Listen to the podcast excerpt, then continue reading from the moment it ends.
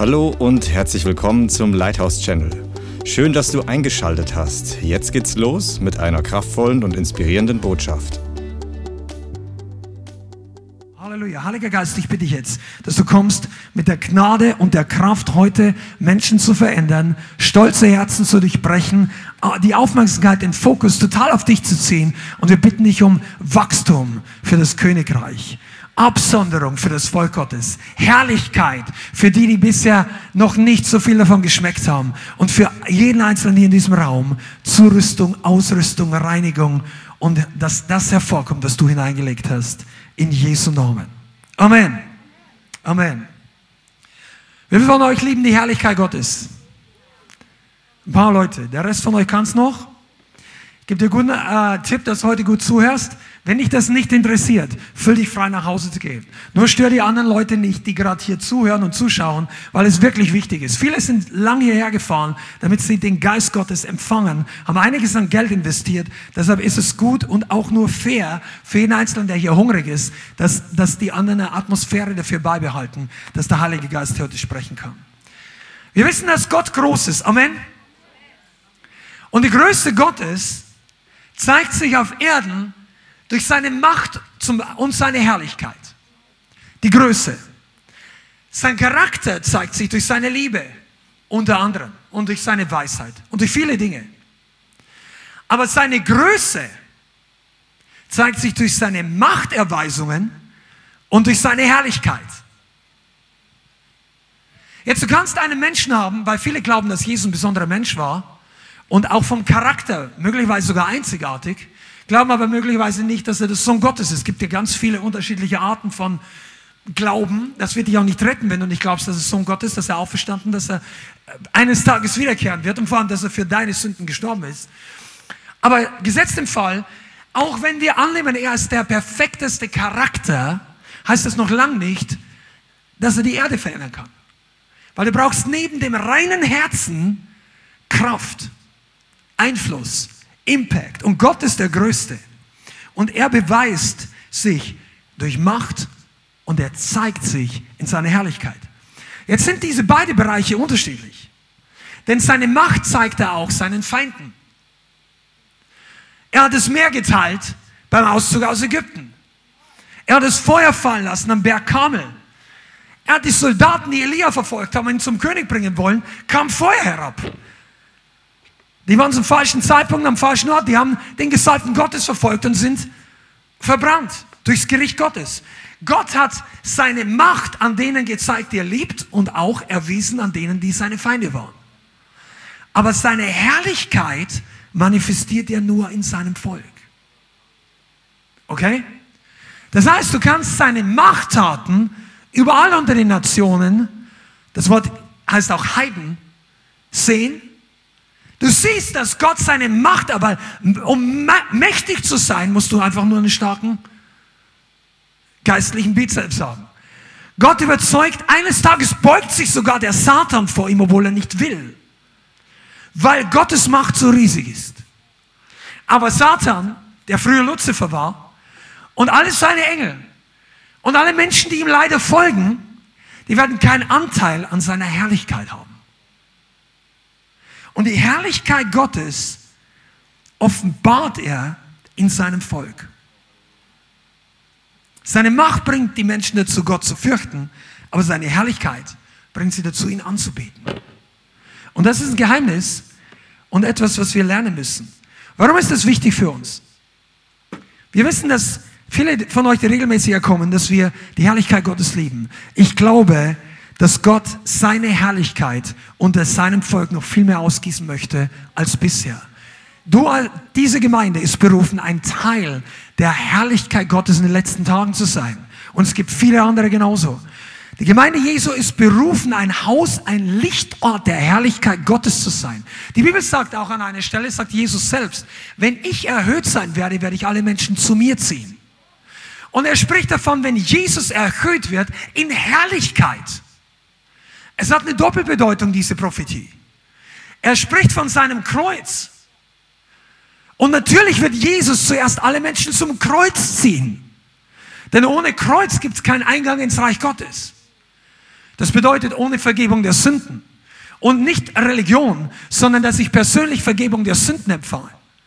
Aber wenn du das nicht hast, verstehst du auch nicht die Herrlichkeit. Er ist nicht nur gekommen, um das Kreuz groß zu machen, obwohl das Grund genug wäre, sich jede Woche zu versammeln. Aber er ist auch auferstanden. Und gestorben ist er mit Scham. Also unter der Scham und Schande und Sünde. Das sagt Jesaja 53. Wir haben unsere Augen vor ihm verborgen, weil er so erniedrigt war, so fertig gemacht. Aber er ist auferstanden in Herrlichkeit. Und diese Herrlichkeit ist und soll in seiner Gemeinde sein. Wir sind der Tempel des Heiligen Geistes. Was bedeutet es? Du bist der Tempel der Herrlichkeit der letzten Tage. Und deshalb ist es wichtig, dass wir wissen, nicht nur, dass die Herrlichkeit da ist, sondern dass sie sich auch manifestiert. Und das müssen wir als Gemeinde lernen und als Online-Community, als eine Bewegung der Herrlichkeit Gottes. Du bist dazu berufen, Teil davon zu sein. Einige von euch, ihr denkt, wow, das ist gut, ich möchte, dass Kranke geheilt werden, ich möchte, dass Menschen zu Jesus finden. Oder du denkst vielleicht, ich möchte erstmal, dass mein Leben in Ordnung kommt. Amen. Aber Gott hat größere Pläne für dich. Und er hat nicht nur Pläne, dass du Woche für Woche in einen Gottesdienst kommst, das ist gut.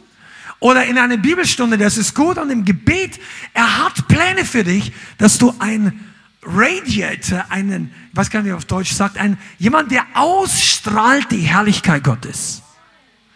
So wie ein Geigerzähler, ähm, wie sagt man, radioaktive Strahlung messen kann. Also das ist das Messgerät für radioaktive Strahlung, zumindest für viele. Ja. So gibt es, so nimmt der unsichtbare Bereich wahr, ob du Herrlichkeit Gottes ausstrahlst. Und das ist kein Zufall. Du wachst nicht eines Morgens auf, so, oh, die Herrlichkeit Gottes ist auf mir und jetzt schaut dich jeder anders an. Es kann sein, dass die Herrlichkeit Gottes auf dich kommt, aber das ist niemals einfach nur Zufall. Die Manifestation der Herrlichkeit fällt dir nicht zu wie ein Lottogewinn. Das gilt für die ganze Gemeinde und das gilt für jeden Einzelnen, sondern die Herrlichkeit Gottes folgt einem Prinzip. Die Herrlichkeit Gottes folgt einem Prinzip in einer Gemeinde, in einem Leben, und in Familien und auch in einer Nation. Schlag mal Jesaja 62 auf. Nicht 61, diesmal 62. Jesaja 62, Vers 2.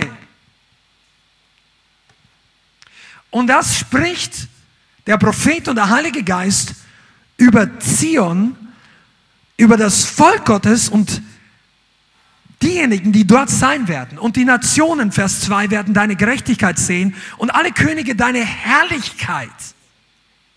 Und du wirst mit einem neuen Namen genannt werden, den der Mund des Herrn bestimmen wird. Du wirst eine prachtvolle Krone sein in der Hand des Herrn und ein königliches Diadem oder eine Krone in der Hand deines Gottes.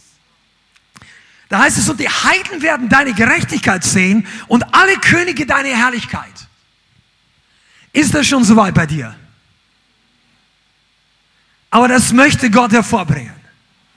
Die Heiden, die Nationen, da sind auch die Deutschen dabei und die Österreicher und die Schweizer, und alle anderen der 130 oder 140 Nationen, die hier in Frankfurt wohnen oder ich weiß nicht genau, wie viele es sind, aber es sind weit über 100. Die sollen die Herrlichkeit Gottes sehen. Die Berufung einer Gemeinde ist nicht einfach nur zu versammeln und nette Gemeinschaft zu haben, aber das, ist, das an sich ist ja schon gut dass Leute sich wohlfühlen, ist Ankommen im Haus des Vaters. Sie sollen die Herrlichkeit Gottes sehen im Haus Gottes. Oh, ich glaube, das ist wirklich dran heute, weil sonst werden einige von euch so ein ganz leichtes Halleluja mal loslassen. Die Herrlichkeit Gottes ist deine Bestimmung. Psalm 102 sagt, die Nationen, also Vers 16, Psalm 102, Vers 16. Die Nationen werden den Namen des Herrn fürchten, alle Könige der Erde deine Herrlichkeit, denn der Herr wird Zion aufbauen, denn er wird erscheinen in seiner Herrlichkeit. Psalm 102, Vers 16 und 17. Die Nationen werden den Namen des Herrn fürchten und alle Könige der Erde deine Herrlichkeit. Die werden die Herrlichkeit fürchten. Und, und die Frage stellt sich ja, wo ist denn die Herrlichkeit Gottes all die Jahre geblieben. All die Jahrhunderte. oder zur Zeit der Bibel? Interessiert dich das überhaupt, Gemeinde? Chat. interessiert dich das, warum zu bestimmten Zeiten Gott in seiner Herrlichkeit kam und warum bei anderen Zeiten geschrieben stand, ein Gesicht des Herrn war selten in jenen Tagen. Das ist noch nicht mal die Herrlichkeit, das ist prophetisches Reden. Da heißt, da war der Himmel wie verschlossen. Für manche Christen, die sagen, ich höre Gott nicht richtig. Das kann unterschiedliche Gründe haben. Aber zur Zeit der Bibel war es oftmals auch so, dass der Himmel nicht nur natürlich hat nicht mehr geregnet, sondern auch geistlich verschlossen war, weil die Menschen in Sünde gefallen sind. Und dann hat Gott nicht mehr auf Dauer geredet. Der hat gesagt, ich habe dir doch gestern, letztes Jahr, vor fünf Jahren einen Propheten, einen Prediger, einen Diener Gottes geschickt und du hast 20 Mal nicht getan, was er gesagt hat. Was fragst du mich noch? Wisst ihr, das ist jetzt nicht der Punkt jetzt auf der Reihenfolge der Predigt. Aber einige von euch fragen sich wirklich, warum höre ich Gott so wenig? Oder warum ist das so schwierig? Überleg mal, was er als letztes zu dir gesagt hat. Hast du das schon umgesetzt? Oder gibt es Dinge, wo du weißt, du solltest genau das tun und das nicht? Und wenn das der Fall ist, dann ist die Frage nicht, warum Gott nicht redet, sondern Gott sagt, warum, warum handelst du nicht? Wisst ihr, in einer Ehe ist es richtig frustrierend, wenn man sich gegenseitig kennt und man gegenseitig sich arrangiert im Haushalt zum Beispiel und es sind die Aufgaben verteilt und einer sagt, okay, ich kümmere mich um das, die andere Person kümmert sich um das und er sagt, ich, meinetwegen, ich erfinde jetzt einfach irgendwas. Wir hatten jetzt auch mit den Kindern, ich trage eine Woche den Abfall raus und dann die andere Person im Haushalt die nächste Woche und so und, oder was auch immer. Und wenn dann eine Person sagt, schau mal an, das ist der dritte Tag, hier stinkt's, hier kommen schon beinahe die Mäuse. Bei euch nicht, ja. Aber es, es kann tatsächlich passieren, wenn, wenn der Müll zu lange rumsteht und nach fünf, sechs Mal, das sagt die Person dann nichts mehr. Und dann wundert sich, dass die Beziehung schlechter wird. Fragt, ja, liebst du mich nicht mehr? Redst du nicht mit mir? Sagen, ich kann dich nicht hören, hier stinkt so laut. Es ist ein bisschen witzig und absichtlich. Aber mach dir mal Gedanken, dass das eine Rolle spielt. Okay. Ein Wort, das in der Bibel immer wieder im Hebräischen auftaucht, wenn es um die Herrlichkeit Gottes geht, ist das Wort Kavod. Das bedeutet im Hebräischen so etwas wie Ehre, Herrlichkeit, Glanz und auch Gewicht. Zum Teil hat das auch eine Beziehung oder im Kontext von Reichtum. Also das wird zum Beispiel auch benutzt, als die Söhne von Laban Jakob verklagen. Also ich weiß nicht, du musst die Geschichte von Jakob lesen, ist eine super Story. Wenn die Bibel noch nicht so kennst, liest dir das mal durch. Coole Liebesgeschichte mit Happy End. Aber lang, lange Zeit. Die, 14 Jahre hat er arbeiten müssen, damit er die Frau bekommt, die er wirklich hatte. Dann hat er zwei, die er gar nicht haben wollte insgesamt, aber es ist so gelaufen. Es war eigentlich, ja, er hat irgendwie gesät, was er, also geerntet, was er gesät hat. Aber wie dem es sei, am Ende arbeitet er nochmal sechs bis sieben Jahre, um auch ähm, Besitztum zu haben. Und er hat gesagt, Herr, also nicht Herr, zum Labern hat er gesagt, äh, gib mir einfach die Versprenkelten und die Gescheckten und diese. Und er sagt, ja, da habe ich gar nicht so viel. Ja, wenn, wenn die übrig bleiben, gib sie mir. Und Gott hat ihn gesegnet und es ist so viel von dieser Art Vieh geboren worden, dass Jakob richtig reich wurde. Der war reich. Und dann sagen die Söhne von Laban, oh, das ist Betrug. Und der, der ganze Reichtum hat er gestohlen. Und da kommt das Wort Herrlichkeit vor. Das heißt, das Wort Herrlichkeit hat Beziehung auch zu, zu Finanzen. Wobei das heute überhaupt nicht unser Thema ist. Aber wenn wir, wenn Gott über das, über die Herrlichkeit Gottes davon die Rede ist, solltest du wissen, es betrifft alle Bereiche. Den geistlichen Bereich, den sichtbaren Bereich, den zukünftigen und den vergangenen. Glanz, Gewicht. Gewicht hat was damit zu tun, mit wie wertvoll etwas ist. Und das war früher, das war früher wortwörtlich der Fall. Also noch gar nicht so lange her hat man bezahlt in Silber- und Goldmünzen. Also was heißt nicht so lange her, vielleicht vor 100 Jahren oder was auch immer. Ich glaube, die, die Verbindung zwischen der, den Staatsbanken und dem Goldschatz wurde erst vor 40, 50, 60 Jahren abgeschafft. Jetzt drucken sie ja Geld ohne Ende, die drucken sie nicht mal, die geben es einfach einen Computer ein und die Inflation geht gegen die Decke. Das ist das Finanzsystem unserer westlichen Welt. Da will ich gar nicht drauf eingehen, aber früher war es so, dass für jeden Mark, damals war es ja noch Mark, ganz früher, der gleiche Wert in Gold da sein musste und umgekehrt für Dollar genauso. Und früher hat man mit Gold bezahlt und mit Silber. Und Gold und Silber ist schwer. Sch Gewicht, Herrlichkeit. Das ist aber nur das Natürliche. Hör zu, die Herrlichkeit Gottes folgt der Ehre, die dem Herrn entgegengebracht wird. Okay? Die Herrlichkeit Gottes, und zwar nicht im Himmel, wobei im Himmel genauso. Im Himmel wird er Tag und Nacht angebetet. Heilig, heilig, heilig, rufen die vier lebendigen Wesen seit, seit Ewigkeiten bis in Ewigkeit. Also seit, bevor die Zeit geschaffen war. Weil die Zeit wurde am Anfang von Genesis geschaffen. Aber da lest du nicht, dass diese vier lebendigen Wesen damals geschaffen wurden. Die waren, die rufen von Ewigkeit zu Ewigkeit. Und weil dort die Ehre Gottes so groß ist, seine Herrlichkeit manifestiert. Und das Volk Gottes fragt sich manchmal, wo ist die Herrlichkeit? Aber Gott fragt sich, wo ist die Ehre? Wo in der Gemeinde ist die Ehre Gottes? Wo im Volk Gottes ist seine Ehre groß? Du sagst, ja, ich, ich ehre Gott schon. Kommst fünf Minuten zu spät in den Gottesdienst, setzt dich in die vorletzte Reihe, chillst durch den Lobpreis, checkst, ob die Predigt biblisch ist und wenn du nach Hause gehst, sagst du, ich habe heute drei Sätze mir gemerkt. Ich sage nichts dagegen, du bist willkommen. Aber du bist willkommen, um zu hören, zu essen und zu empfangen. Aber die Herrlichkeit Gottes ruht nicht auf so einem Leben. Die Herrlichkeit Gottes ruht auf einem Leben, das Gott die Ehre gibt. Wisst ihr, deshalb sagt Jesus zum Beispiel auch, es kommt nicht auf die Anzahl, auf die, die physische Anzahl der Gabe an, sondern auf das Herz und das Opfer, das dahinter steckt. Ihr kennt die Bibelstelle, die arme Witwe wo Jesus im Tempel war, gelehrt hat, und dann kommt eine arme Witwe, die schmeißt ganz wenig in den Opferstock des Tempels. Das war wie so ein Opferkorb, wo die Leute einfach Geld für den Tempel, für den Dienst im Tempel, wie auch immer geben. Für den Herrn. Und die hat ganz wenig rein. Heutzutage würde man sagen, ein paar Centstücke. Oder, damit es ein bisschen realistisch bleibt, vielleicht zwei Euro. Und da kann kaum einer leben. Kannst du nicht mal ein Ticket kaufen, um hier die, die, von der Mitte der Stadt hierher zu fahren oder vielleicht gerade noch so. Aber da, das ist weg wie nichts heute.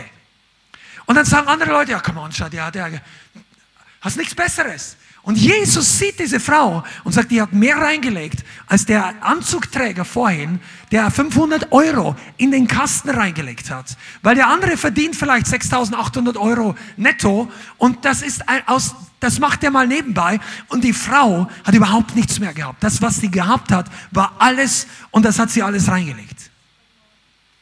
Und einige, und das bedeutet Gott Ehre geben. Ich rede aber nicht vom Geld. Denk nicht daran, dass wir Geld sammeln wollen. Das hat heute null mit dem Geld zu tun. Sondern wenn diese Frau Gott nicht ehren wollte, hätte sie nicht das Letzte gegeben. Und wenn du Gott ehren möchtest, gibst du ihm dein Bestes. Deshalb singen wir dieses Lied immer wieder mal. We pour out our best for you. Das ist doch nicht, weil wir die Band das Lied so mag, sondern weil der Text gesungen aus einer Gemeinde, wenn sie es wirklich so meint, dich dazu bringt, Gott noch mehr Ehre zu geben.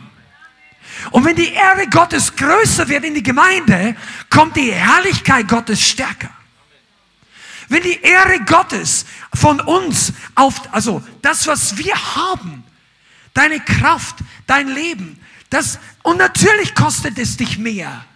An einem Dienstag, wenn du schon zehn Stunden gearbeitet hast, bist eine halbe Stunde früher im Job, weil viel zu tun ist, du kommst gerade noch mit einer Überstunde raus, betest, dass du irgendwie rechtzeitig hereinkommst, kommst herein und dir schwirren die Zahlen noch von auf nach ab und du sagst, ich bin jetzt einfach, mich hat der, du bist vielleicht voll von oben unten mit entweder Stress, die du vielleicht nicht selber dir ausgesucht hast, oder mit Attacken vom Feind. Und dann ist es eine, erst recht eine Entscheidung, Gott die Ehre zu geben. Und deshalb werden viele Leute am Dienstag mehr gesegnet als am Sonntag. Ich freue mich, dass Dienstag immer mehr Leute kommen. Du schau dich um. Aber weißt du was? Sonntag kommen die Leute, weil es einfach unsere Gewohnheit ist als Christen. Und das ist gut, diese Gewohnheit solltest du beibehalten. Es gibt am Sonntag nichts Besseres, als Zeit in der Gegenwart Gottes zu verbringen. Aber weißt du, wenn du kommst, um dem Herrn einen Tag mehr die Ehre zu geben, und zwar nicht, wenn du, wenn du nicht kommen kannst, weil du in Berlin bist, dann gibt der Herr dir dein Opfer oben und die Herrlichkeit kommt genauso. Also er, er, er nimmt das genauso. Aber es gibt ja Leute, die wohnen hier 15 Kilometer und das ist ihnen zu weit. Während hier die U-Bahn fährt oder die, oder die Auto oder vielleicht hast du ein Auto und so weiter und du sagst, ja, die Spritpreise sind so hoch, aber das, das, das vierte Paar Schuhe kannst du trotzdem noch kaufen. Ich sage, du kannst dir 20 Paar Schuhe kaufen, wenn der Herr dich segnet. Der Segen des Herrn macht reich. Aber trotzdem ist es wichtiger, dass wir dem Herrn die Ehre geben. Und ich, ich gehe lieber, ich tank mir lieber mein Auto voll auf dem Weg in die Gemeinde, als mir das fünfte Paar Schuhe kaufen. Ich bin so drauf. Meine Frau sagt manchmal, sollst du dir ein paar Schuhe kaufen. Stimmt das? Yes. Und ähm, einige von euch denken genauso. Kann schon sein. Aber weißt du,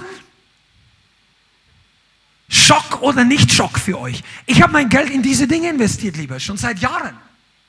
Weil von meinen Schuhen wird keiner von euch aufgebaut. Vielleicht ein paar materialistisch gesinnt, ah, passt da gute Schuhe, wow. Und so. Das, das wirkt eineinhalb Minuten am Anfang vielleicht. Aber der Sound des Himmels bringt dich ja von den Natürlichen ins Geistliche.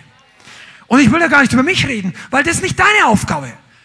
Du spielst kein Instrument, viele von euch, da musst du das nicht machen. Aber vielleicht gibt Gott dir was aufs Herz, wo du ihn ehrst. Und das muss noch nicht mal mit Geld zu tun haben. Überhaupt nicht. Mit deiner Kraft, mit deiner Zeit, mit deinem Leben, mit deiner Berufung, mit deiner Aufmerksamkeit. Mit der Aufmerksamkeit. Wer ist die größte Konkurrenz für Jesus? Oft. Nicht der Teufel. Die Electronic Devices. Ich rede bildhaft, praktisch oft. Die lenken uns oft schneller ab, als dass du ein satanisches Zauberbuch aufschlägst, oder? Aber hier drin, oh, und ihr schaut wahrscheinlich auch nicht die Lottozahlen an, aber es gibt alles Mögliche. Jeden interessiert was anderes.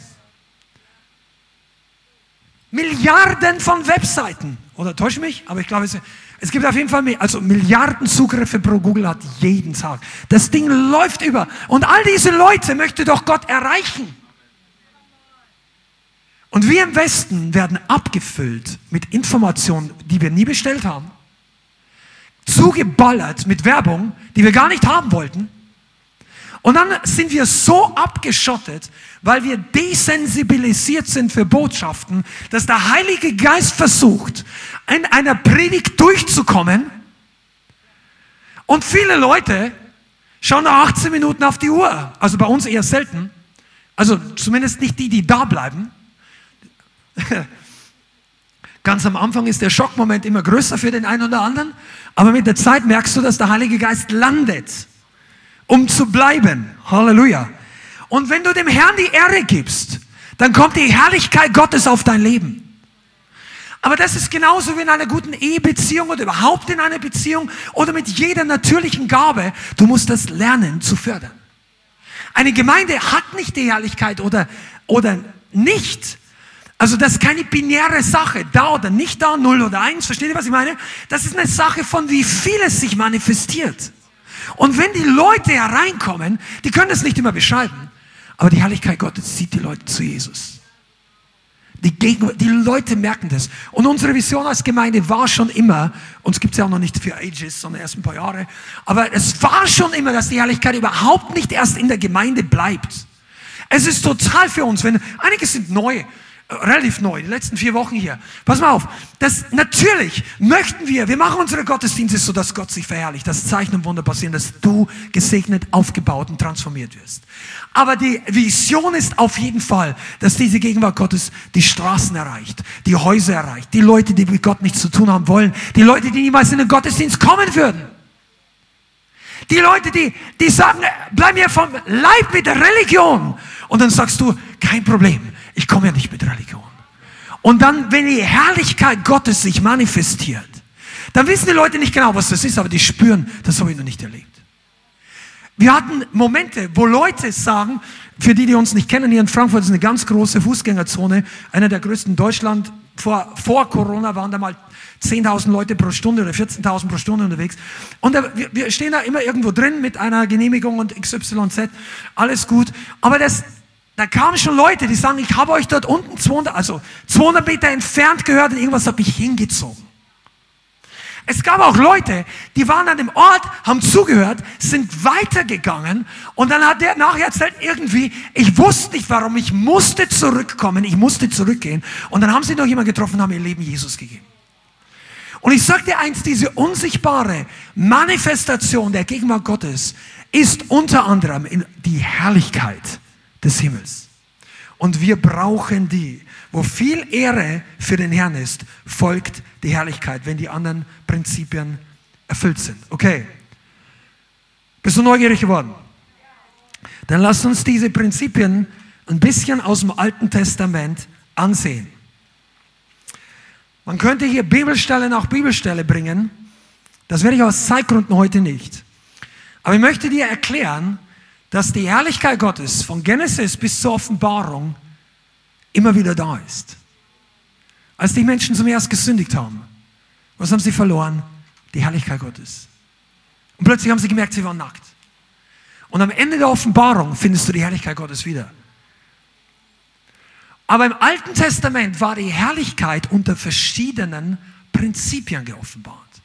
Und eines dieser Prinzipien war der erste Tempel oder die Stiftshütte, die beide nach gleichen Bauplänen oder nach dem Prinzip aufgebaut waren. Versteht ihr das?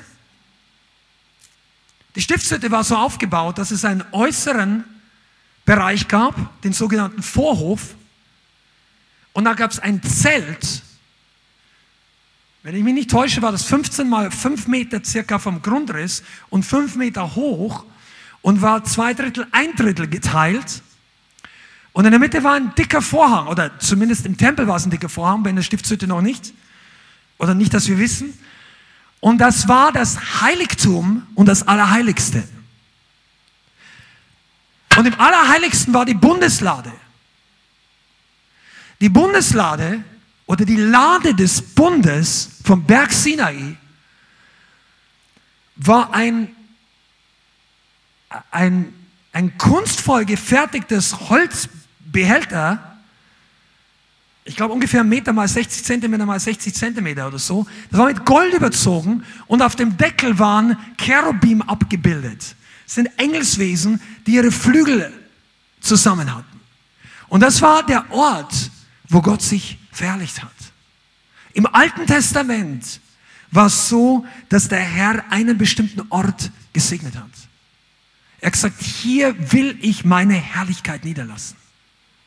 Er hat Mose den konkreten Bauplan gegeben, wie die Stiftshütte auszuschauen hat. Und, er, und Salomo hat diesen Bauplan als Prinzip übernommen für den Tempel. Auch da gab es einen Vorhof, gab es einen äußeren Vorhof. Im Vorhof wurde das Opfertier geschlachtet. Da war der Brandopferaltar. Und es war der, der Wasch, das Waschbecken für die Priester. Der Vorhof spricht vom Opfer, von der Reinigung und vom Opfer. Okay? Das Heiligtum, dort war der, Bro der Tisch mit den Schaubroten, der Leuchter, auf dem das Licht nicht ausgehen sollte, das war der siebenarmige Leuchter. Und da war der Weihrauchaltar oder der, der äh, Altar of Incense. Also Weihrauch haben wir heute noch irgendwelche christliche Denominationen, das ist heute nicht mehr biblisch, weil wir leben auch nicht beim Alten Testament und du kannst nicht einfach äh, die, die Bilder des Alten Testamentes wieder aufstellen und dich niederwerfen davon. Das, das ist nicht, das funktioniert nicht. Aber trotzdem, damals war es göttlich, weil sie noch nichts Besseres hatten. Warum ist es heute nicht mehr biblisch? Weil wir, damals war es das Bild und seit Jesus im Neuen Bund war es das Original. Im Alten Testament war es der Schatten der Dinge und sie hatten Tempel gebaut und mit Gold überzogen. Da gingen Millionen von Werte in den Tempelbau des, ähm, wahrscheinlich Milliarden nach damaliger Wertschöpfung, in den Tempel Salomos. Im Neuen Testament lest du nichts mehr, dass Jesus sagt, bau den Tempel wieder auf. Im Gegenteil, er sagt, der Tempel wird niedergerissen. Aber wir kommen nachher dazu. Und ich möchte, dass du verstehst, dass so wie Gott uns führt, wir müssen lernen vom Alten Testament, um in die neutestamentliche Herrlichkeit, Herrlichkeit hineinzukommen. Und hier habe ich mir Gedanken gemacht und der Heilige Geist wirklich zu mir gesprochen, dass viele Christen durch die Gnade des neuen Bundes viel zu oberflächlich und schnell in die Gegenwart Gottes gehen, ohne sich bewusst zu sein, wie schwerwiegend und wie wichtig und gewichtig für Gott diese Prinzipien sind. Und deshalb auch, was es Jesus gekostet hat. Was es Jesus gekostet hat, damit wir alle den Zugang haben. Also im Alten Testament haben die Priester geopfert im Vorhof. Im Heiligtum waren die Brote, das steht für das Wort Gottes, für die Nahrung Gottes. Die Leuchter, das steht für die Salbung und den Heiligen Geist. Und im Allerheiligsten, hinter dem Vorhang, war die Bundeslade. Das war die, der Ort der manifestierten Gegenwart Gottes. Und manche Bibelausleger sagen, auf der Bundeslade, wo die Flügel der Cherubim sich berührt haben, war die Flamme der Shekinah-Herrlichkeit Gottes. Da war die Herrlichkeit manifestiert für lange Zeit. Und dort durfte auch nur der hohe Priester reingehen. Und nur mit dem Blut zur Versöhnung. Und deshalb war das für die damals richtig heilig. Und der Priester musste sich reinigen und es gab Vorschriften bis hin zur Unterwäsche für die Priester. Und wenn du das alles weißt und wenn du in dem jüdischen Glauben erzogen wärst, dann würdest du nicht einfach mal sagen, ja, spazier da einfach rein. Ja, das ist einfach easy. Der Messias ist da, wir sind alle Kumpels. I'm a friend of God. Vorhang weg, ich bin da. Ja, natürlich dürfen wir reingehen, aber nur durch das Blut Jesu. Und weil für die meisten Leute das Blut Jesu noch nicht mal auf der Top 10 ihrer interessanten Predigten landet, haben die wenig Vorstellung, was es Gott gekostet hat. Und Jesus, damit du und ich Zugang haben zu dieser Herrlichkeit. Und warum die Leute das nicht richtig interessiert, ist, weil es für die nicht die Herrlichkeit ist, sondern die Bundeslade. Was ist die Bundeslade? Ja, das war damals. Schönes goldenes Schmuckstück. Wenn du nach Israel fährst, vielleicht findest du irgendwo so dargestellt, so eine silberne Bundeslade. Da gibt es alle möglichen. Das ist ein religiöses Schmuckstück. Und wenn du die Bundeslade oder die Gegenwart Gottes so siehst, dann wirst du keine Connection entwickeln. Und du wirst auch nicht verstehen, warum man zuerst zum Vorhof gehen muss. Und warum man zuerst durch das Heiligtum hineingeht. Und warum man im Allerheiligsten ankommt. Normalerweise, zumindest in späteren Jahren, ich kann nicht durch die ganze Bibel gehen, aber im späteren Priestertum nur der hohe Priester nur mit Blut hineingegangen ist, mit dem Sühneblut. Das war am äh, Yom Kippur, oder? Day of Atonement. Also an dem Tag der Versöhnung ging der hohe Priester hinein mit dem Blut, um Sühne zu erwecken für das ganze Volk. Da bist du nicht einfach hineingegangen und sagst, hey Gott, ich bin da. Freust dich nicht, ich bin's, Michael. Oder Jakob oder Eva, was? Das, die, die gingen da nicht so hinein. Sagen, wow, hier ist der heiligste Ort auf Erden. Die Bundeslade war der heiligste Gegenstand des Planeten für Jahrhunderte. Der einzige Ort, wo Gott gesagt hat, hier bin ich gegenwärtig. In dieser Art. Von China bis Mexiko, vom Südpol bis zum Nordpol, nirgends. Gott sucht sich ein winzig kleines Land aus. Israel, also ich meine geografisch gesehen, und er wählt sich ein Volk. Und du kannst die Bibel vor, vorwärts und rückwärts lesen. Er sagt immer wieder, ihr wart kein Volk, jetzt seid ihr ein Volk. Ich habe euch herausgewählt aus allen Völkern, aus allen Nationen der Erde, um euch zu meinem Volk zu machen, sagt Gott. Zu einem Volk des Besitztums, zu einem Volk der Ehre, des Priestertums. Ihr seid herausgeholt aus allen Völkern. Was hat das geheißen? Herausgeholt aus Götzendienst, herausgeholt aus Sünde. Damals haben die fremden die, die, die anderen Heiden haben Götter angebetet. Die haben Kinder verbrannt, den Baal und den Moloch. Das war für die nicht, das war für die nicht die Satanisten, das war für die die Hauptkirche in ihrem Land. Oder ich sag's nicht Kirche, verstehe mich nicht falsch, die Hauptreligion, der Haupttempel das Hauptopfertum. Und Gott sagt, ihr sollt nicht so sein. Ihr braucht keine Menschen opfern. Aber er möchte die Ehre über allen anderen Göttern.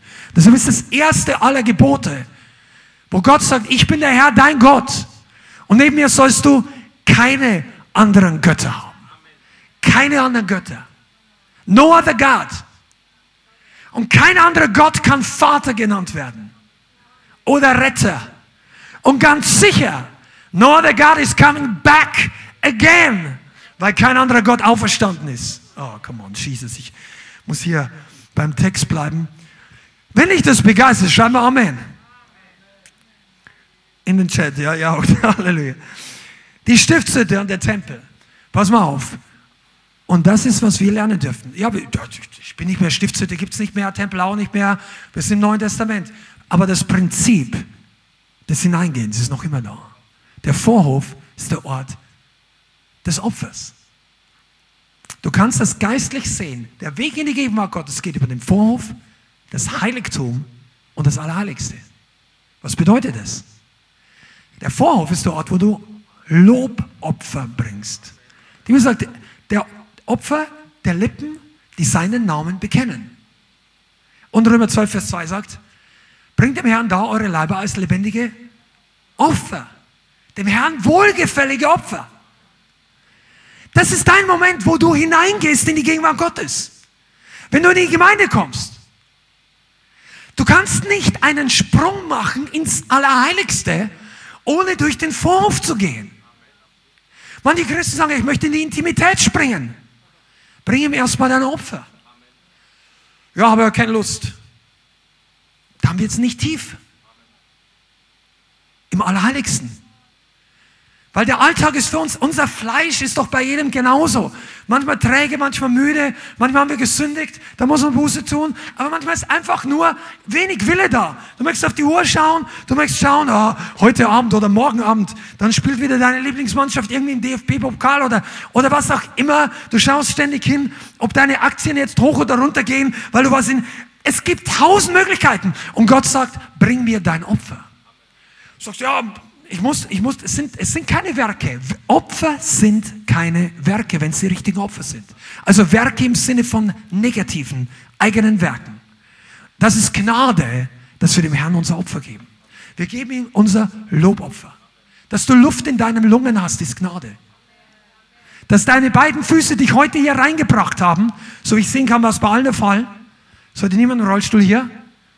Das war Gnade. Du könntest eine Stunde dem Herrn nur danken, dass du nicht im Rollstuhl sitzt. Und es wäre genug für den Rest der Woche. Also ich meine, du hättest genug Gründe für den Rest der Woche zu danken. Du sagst, ja, habe ich noch nie drüber nachgedacht. Eben. Wir nehmen so viele Dinge für selbstverständlich. Die meisten von uns haben Dach über dem Kopf, und haben äh, irgendeine Art von geregelten Einkommen. Und selbst wenn du Sozialhilfe bekommst, hast du noch mehr als die Mehrheit der Weltbevölkerung. Und ich sage nicht, dass Sozialhilfe irgendwie erstrebenswertes Ding ist, ich sage nur Dankbarkeit. Dankbarkeit für die Dinge, die Gott uns gibt. Und natürlich fühlt es sich nicht immer danach an. Und natürlich möchte dir der Teufel einreden, dein Leben ist schlecht, schau doch das an, mit dir ist so umgegangen worden, ich pack das alles nicht mehr hinter und vor, mein Geld reicht nicht, ich ah, ich flippe aus. Und Gott sagt, bist du, kannst du dankbar sein. Und du sagst, ah, ich will jetzt nicht. Und dann bleibst du draußen stehen, während, die Herrlich während der Rest der Gemeinde in die Herrlichkeit Gottes geht. Und du sagst, ich stehe nicht draußen, ich sitze im Gottesdienst. Aber du stehst draußen, was den Tempel angeht. Den geistlichen Tempel. Und meistens sind die, die draußen stehen, die, die sitzen im Gottesdienst. Weil die bringen dem Herrn, also ich sage nicht, dass du nicht sitzen darfst, aber manchmal brauchen deine Füße Anweisungen von deinem Großhirn oder deinem Kleinhirn und sagen, Füße, steht mal auf, wir preisen jetzt den Herrn. Weil die, die Füße sind geschaffen, um den Herrn zu preisen. Einige von euch habt eine Disco so gegruft oder im Club oder im Rave oder wo auch immer, wo du, oder auf dem Tanzschule, von den Schlager bis zu dem, was gibt's sonst alles? Dark Metal. Und so. Und in der Gemeinde hast dann dieses Zeug versucht loszulassen und dann stehst du so da, Halleluja. Sag, come on, wie bist du ausgerastet in Wachen? Ah, ich rede nicht zu den falschen Leuten hier. Was, was für dich? Heino? Zwei Leute, ja. Oder sonst irgendwas. ACDC, die Oldschooler. Was sonst hier? Korn mittendrin. Lady Gaga. Ihr seid doch für alle möglichen Dinge ausgerastet. Nein, ich nicht. Ich war immer Briefmarkensammler. Ja, du rastest für deine Briefmarken aus. Du kannst sie fünf Stunden am Tag anschauen, vorwärts, rückwärts, nachforschen, ist das Ding teurer geworden oder nicht? Was kostet die blaue Mauritius oder so, was auch immer im Moment? Du bist für irgendwas leidenschaftlich. Jeder Mensch ist leidenschaftlich für irgendwas. Auch wenn es nur intellektuell ist. Es gibt Angler, die drei Stunden kein Wort sagen, damit die Fische anbeißen, aber die sind leidenschaftlich mehr als so mancher Christ. Für ihr Angeln. Und wenn die Leute Christen werden, dann denken sie, muss alles runterkochen. Und was du tust, vielleicht sogar zu Recht, ist, dass du deine weltlichen, fleischlichen Leidenschaften runterfährst. So, ja, okay, ja, anscheinend bringt mir das keine Pluspunkte im Himmel und überhaupt, die Fische mag ich auch nicht mehr, ich kaufe den inzwischen lieber, was auch immer. Vielleicht hast du auch noch Hobbys. Aber was auch immer. Aber du, dadurch, dass du das andere abstellst, heißt doch nicht, dass du plötzlich für Jesus brennst. Come on. Ist es oder Amen?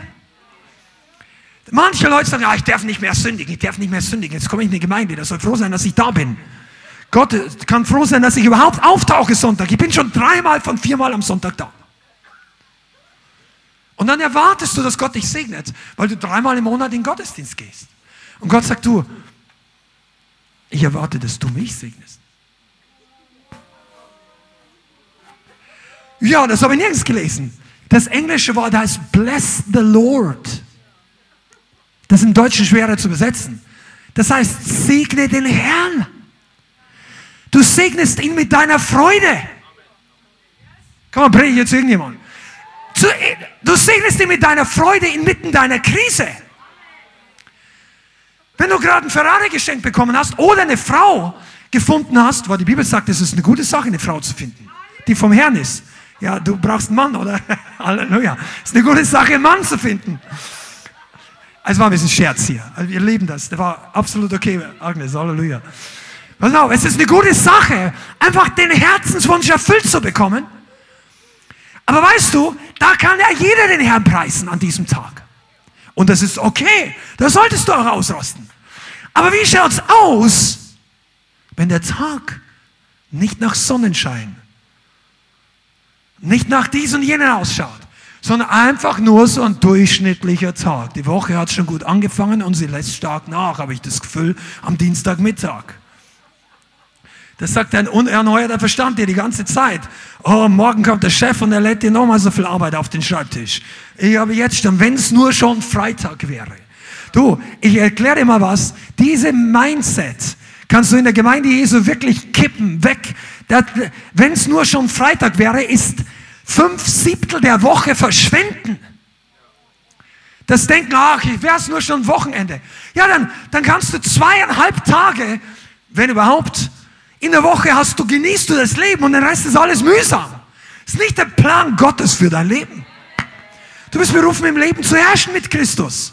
Montag, Dienstag, Mittwoch, Donnerstag, Freitag. Ja, aber du sagst, alles so hart. Weißt du warum? Weil du immer vor dem Vorhof stehen bleibst. Sag, ach du mal, ich kann da nicht, ich bin nicht so heilig. Gott sagt, du musst nicht heilig sein, du musst mich ehren. Du musst nicht mehr Priester sein. Du bist im Neuen Testament Priester des Allerhöchsten durch die allgemeine Priesterschaft. Du musst ja nicht ein Lobpreispriester sein, du musst nicht Pastor sein, du musst nicht im Alten Testament zu den Leviten gehören. Du musst einfach nur dein Herz auf Gottes Altar legen wollen. Und manchmal deinen Körper. Ah. Danke, Bruder. Halleluja. Leg deine Sache auf den Altar Gottes. Weißt du was? Du wirst merken, wie der Strom Gottes beginnt zu fließen. Wenn du deinen Körper niederlegst, Du, deine Seele sagt, ja, heute gehen wir mal nicht hin. Dein Körper, dein Körper sagt, Amen, ich hab's dir gesagt, heute der Tag war heute schlecht. Hinten zwickt's hier und überhaupt, ich bin so müde. Weißt du eigentlich, wie die Temperatur ist? Meine Temperatur sagt dein Körper zu deiner Seele. Sagst du, oh nein, ich weiß gar nicht, erzähl mir mal. Und dein Körper sagt, oh, ich fühle mich eigentlich noch viel schlechter, als ich dir gestern erzählt habe. Und dann unterhalten sich dein Körper und deine Seele und dein Geist sagt eigentlich, was lebt ihr Jungs hier?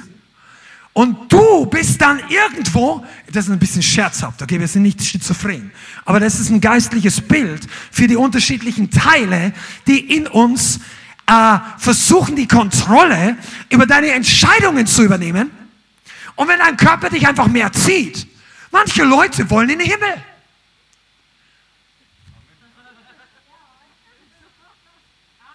Aber unter der Gürtellinie zieht sie alles in die Hölle. Der Körper zieht in eine bestimmte Richtung. Ja, ich wollte ja nicht sündigen, aber dein Körper hat es getan. Ich wollte das nicht trinken. Ja, vielleicht dein Geist, aber deine Seele und dein Körper sind in der Bar gelandet. Du, da müssen wir mal aufwachen. Weil viele Christen, ich wollte es ja nicht, ich wollte es ja nicht. Das kannst du dem Richter nicht erklären, wenn du ein dreijähriges Kind überfahren hast. Da kannst natürlich ist der Vorsatz eine Rolle, aber das Kind bleibt tot. Das heißt, es ist wichtig, dass wir wissen, was wir wollen. Und ich will den Herrn preisen. Wir beide haben uns entschlossen hier, die Bianca für vorne und ich, ich und mein Haus, wir wollen dem Herrn dienen. Da steht noch nicht mal anbeten, habe ich doch letztens erwähnt. Da steht dienen. Dienen. Jo, Josua. Ah, ich darf nicht vom Weg abkommen hier. Es gibt noch so viele gute Sachen. Auweia. Okay, springen wir nach vorne hier. Die Herrlichkeit blieb nicht die ganze Zeit in Israel. In fact, in fact, war es so, dass durch Mose und Josua die Herrlichkeit gegenwärtig war.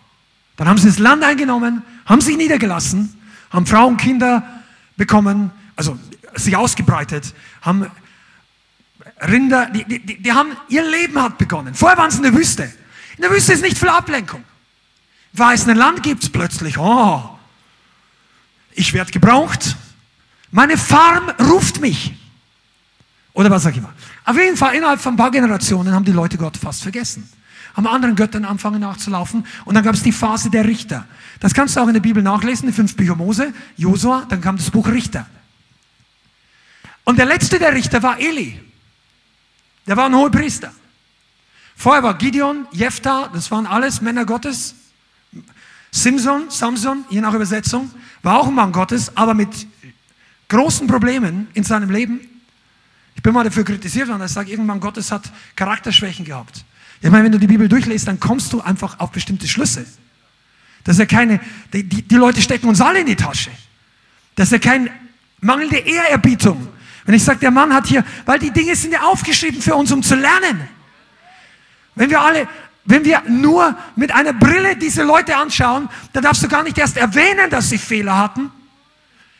Dann wirst du nichts tun können, um diese Fehler zu vermeiden. Und von Samson solltest du auf jeden Fall lernen, nicht die gleichen Fehler zu machen. Der hat seine Berufung verkauft für eine Hure und für eine Frau. Seine, ich will gar nicht drüber reden. Aber die Herrlichkeit ging verloren. Wann war das der Zeitpunkt? Zu einem Tiefpunkt Israels. Eli, das war 1 Samuel 4. Lass uns da mal reinschauen. Oder 1 Samuel 3, je nachdem, wo wir das Lesen anfangen. Ich habe im Herzen hier, dass ähm, wir ein paar von diesen Versen lesen.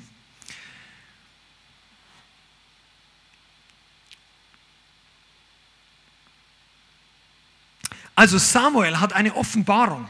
Der hört als kleiner Junge Gott reden. Vielleicht finde ich sogar diesen. Ach ja, les mal Kapitel 3, Vers 1. Das war das, was ich vorhin gemeint habe. 1 Samuel 3, Vers 1. Und der junge Samuel diente dem Herrn vor Eli.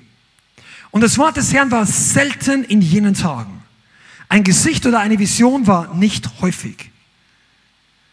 Und weiter unten heißt es dann, dass Gott, Gott redet mehrfach mit Samuel in der Nacht Also er versucht ihn zu rufen und dann hat er Angst, er läuft weg und am Ende erkennt er, dass es Gott ist, der Herr, der mit ihm redet. Und, ähm, und im Vers 10 kommt das Wort nochmal zu ihm. Und der Herr, Yahweh, kam, trat er zu und rief wie vorher, Samuel, Samuel. Der Herr antwortete, rede, denn dein Knecht hört. Und da sprach der Herr zu Samuel, sieh, ich will etwas tun in Israel, dass jedem, der es hört, beide Ohren gellen oder übergehen sollen. An jedem Tag werde ich über Eli alles kommen lassen, was ich gegen sein Haus geredet habe. Und ich will anfangen, ich will es anfangen und vollenden.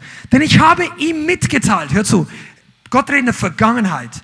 Denn ich habe ihm mitgeteilt, dass ich sein Haus für ewig richten will, um der Schuld willen, denn er hat erkannt, dass seine Söhne sich den Fluch zuzogen, aber er hat ihnen nicht gewährt. Und darum habe ich dem Haus Elis geschworen, wenn jemals die Schuld des Hauses Eli gesünd werden soll, durch Schlachtopfer oder durch Speisopfer, ewig. Bis hierher mal. Und für die, die, die den Kontext nicht genau kennen, hör mal gut zu. Eli war Hohepriester und er war schon sehr alt. 70, 80, 90 Jahre. Als der Klimax der ganzen Geschichte ist in Kapitel 4, war er fast 100 Jahre, soweit ich weiß. Also der Mann hatte lange Jahre vor Gott gedient als Hohepriester. Erinnert euch, Heiligtum, die Stiftshütte haben sie aufgestellt. Die Bundeslade war da. Und seine Söhne haben Dienst getan vor der Lade Gottes. Vor dem Ort, wo niemand groß hin durfte eigentlich. Vor dem Ort, der der heiligste unter allen Nationen war. Die beiden haben Dienst, das war das größte Vorrecht, das du als Mensch zu dieser Zeit hättest empfangen können, außer vielleicht ein Prophet des Herrn zu sein oder wie Samuel, aber dieser priesterliche Dienst in die Gegenwart Gottes zu kommen, das war außergewöhnlich. Und was die beiden getan haben, Hoffni und Pinas war ihr Name, ist, dass sie die Leute bestohlen haben, die ihre Opfergaben gebracht haben. Da haben die Leute Fleischstücke gebracht, wie es Gott vorgeschrieben hat. Und sie haben noch, bevor es ihnen zusteht, das beste Fleisch rausgenommen, dass es dem Priester zufällt und den Rest verbrannt für Gott, anstelle dass sie sich an die Ordnungen Gottes gehalten haben. Sie wollten sich persönlich bereichern von den Opfergaben der Leute. Und haben das Gesetz geändert. Also sie haben es sich einfach durchgesetzt. Als es einer nicht wollte, haben sie es mit Gewalt sich geholt. Plus, dass sie dann noch angefangen haben, bei den Frauen Sex zu haben mit den Frauen, die dort Dienst getan haben. Ich weiß nicht, ob du dir das vorstellen kannst, aber das ist heute nicht das Rotlichtviertel von Frankfurt. Das war damals Israel. Heilig. Die hatten damals auch noch keine Pornovideos. Wie kommen zwei Söhne eines Hohenpriesters auf die Idee, inmitten der Gegenwart Gottes auf solche Gedanken zu kommen. Das ist nicht von heute auf morgen passiert. Das ist über Jahre gewesen. Jahre, die diese Priester in der Gegenwart Gottes, hör zu, in der Herrlichkeit Gottes zugebracht haben, aber sie hatten keinen Respekt vor der Herrlichkeit. Während andere gesagt haben, boah, da drüben ist Gott gegenwärtig. Vielleicht einer zu seinem Sohn, komm, wir gehen rüber zum Gegenwart Gottes. Bringen vielleicht irgendein Brandopfer, ein Schaf mit oder was auch immer. Und der kleine Junge fragt den Papa, Papa, wir gehen doch jetzt zu Yahweh. Und er erzählt ihm ein paar Geschichten, wie Gott das Rote Meer geteilt hat und wie Josua Jericho eingenommen hat. Das war noch nicht so lange her. Das war für die damals vielleicht ein paar hundert Jahre her. Und die waren vollkommen gottlos, die Leute. Wie kann sowas passieren? weil für sie die Herrlichkeit Gottes normal ist. Und du sagst, ja, unerhört. Aber wie viele Christen sitzen in den Gemeinden und die Gegenwart Gottes ist ihnen auch mehr oder weniger gewöhnlich. Die sagen nicht, das ist alles Mist. Ah, die gibt es auch. Das ist alles der Teufel, das ist alles Unsinn. Die bleiben nicht lange. Die werden nicht alt in der Hütte. Die gehen weg. Was weiß ich, die, die, die bekämpfen diese Sache. Aber Leute, die jahrelang in die Gegenwart Gottes kommen, aber das ist für sie einfach Teil des Programms. Die Salbung ist Teil des Sonntags. Die Gegenwart Gottes ist, ach ja, schön, die ist eingeplant. Am Sonntagvormittag oder Nachmittag, bei uns ist ja Nachmittag Gottesdienst. Und die Leute kommen und sagen, ach, das ist gut, da werde ich ein bisschen aufgebaut. Und es ist nichts Verkehrtes dran, du kannst so kommen. Aber mit einer Haltung, wenn die Herrlichkeit und die Gegenwart Gottes für dich oder für mich zur Gewohnheit wird, ist immer gefährlich. Gottes Gegenwart sollte nie eine oberflächliche Gewohnheit sein. Das sollte immer die kostbarste und wichtigste Sache deines Lebens sein. Die Gegenwart Gottes ist nie selbstverständlich. Deshalb möchte ich euch, die, die euch vielleicht online manchmal wundert, warum wir diese Zeugnisse immer wieder haben. Wir blenden ja die anderen Leute nicht ein. Die Leute hier freuen sich, wenn sie diese Zeugnisse Sonntag hören.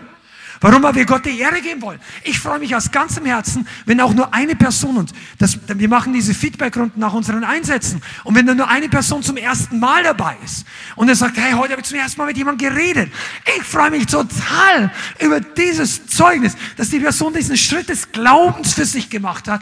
Äh, genauso wie für andere, der fünf Leute zum Herrn führt oder über was auch immer oder über ein Wunder, eine Heilung. Warum? Weil wir feiern, wenn Gott einfach sich manifestiert, sich zeigt. Und manche andere Leute sagen, ah, kenne ich schon. Wie war das, als Rainer Bonke noch gelebt hat? Der ist ja jetzt im Himmel. Und ich habe ja in diesem Dienst eine Zeit lang mitgearbeitet, mitarbeiten dürfen. Und da gab es immer diese Missionsreportagen. Es war noch eine Zeit, wo das Internet und diese, da gab es auch nicht so viel, dass die Leute alles gleich digital sich, da viele und auch viele der älteren Generationen wollten diese ausgedruckten großen äh, Blätter, Faltblätter, wo diese wunderbaren, fantastischen großen Bilder der Menschenmenge drauf waren. Und da waren jahrelang Hunderttausende von Leute immer auf diesem großen Bild. Und weißt du, das kam pro Jahr fünf bis acht Mal so eine Missionsreportage. Und immer wieder eine ähnliche Menge. Mal von der Seite, mal von der. Und dann haben sich Leute bekehrt. Im Jahr 2000 bis 2005, 2008 circa. Also es war so die Zeit, wo die Zahlen sehr, sehr hoch waren bei C-Fahren. Da waren, da waren 500.000, manchmal eine Million Leute, die Entscheidung für Jesus gefällt haben. Und dann gab es das, ach, das kenne ich schon. Ja, ach, sieht wieder so aus. Und ich habe mir damals schon gedacht, meine, wisst ihr eigentlich, was das für Zeit ist? Vielleicht ist irgendwann mal nicht die Zeit, wo diese Bilder kommen. Wo ist heute der deutsche Evangelist, der auf seine Kosten dir ein Stück Papier schickt, wo sich gerade 300.000 Leute bekehrt haben an einem Wochenende? Und deshalb sagt die Bibel, das Land, das den häufig fallenden Regen einfach wegfließen lässt, ohne dass es Frucht bringt, wird ein schwereres Gericht empfangen. Und ich möchte heute sagen, die Herrlichkeit, die Gegenwart Gottes, die Wunder, das ist nie selbstverständlich. Und eine Gemeinde, die die Herrlichkeit schätzt, sollte niemals oberflächlich sein. Du solltest immer hier reinkommen und einen ehrlichen, genuine, würde ich im Englischen sagen, einen aufrichtigen Hunger nach Gott haben. Du musst nicht Hunger haben, weil die Leiterschaft vergisst es. Äh, hier sagt, oder weil wir eine bestimmte Gemeinde sind, oder weil du hier rein dich anpassen willst, oder aber gar nicht. Aber wenn du nach Jesus nicht hungerst, was wirst du dann im Himmel machen? Ja, im Himmel kriege ich alles, was ich will. Das stimmt. Aber im Himmel willst du nicht mehr das, was du hier willst. Darüber kannst du eine Stunde nachdenken. Du kriegst im Himmel alle deine Wünsche. Weil während du hineingehst, die letzten Reste der Fleischlichkeiten alle von uns abfallen. Und alle meine Wünsche, dass ich 20 Jahre dieses Ziel auf Erden hatte, dann denke ich mir, ach,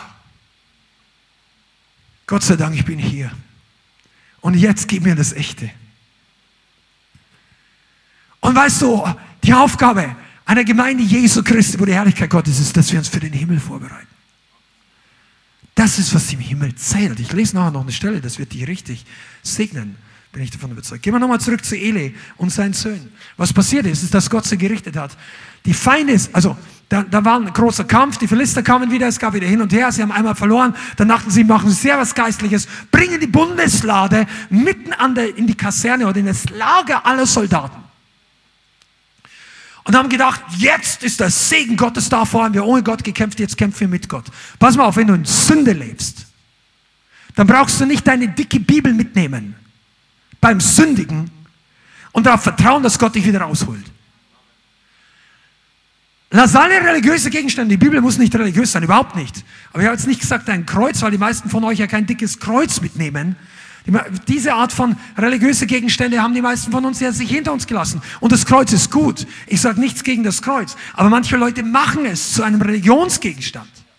Knien sich nieder vor Kreuze. Bekreuzigen sich selber vor, vor Statuen. Das war niemals der Wille Gottes. Weil diese Statue kann dir nicht helfen. Wenn es Erdbeben kommt, musst du dieser Statue helfen. Einem Gott, den du wieder aufstellen musst, brauchst du nicht, wenn du runterfällst.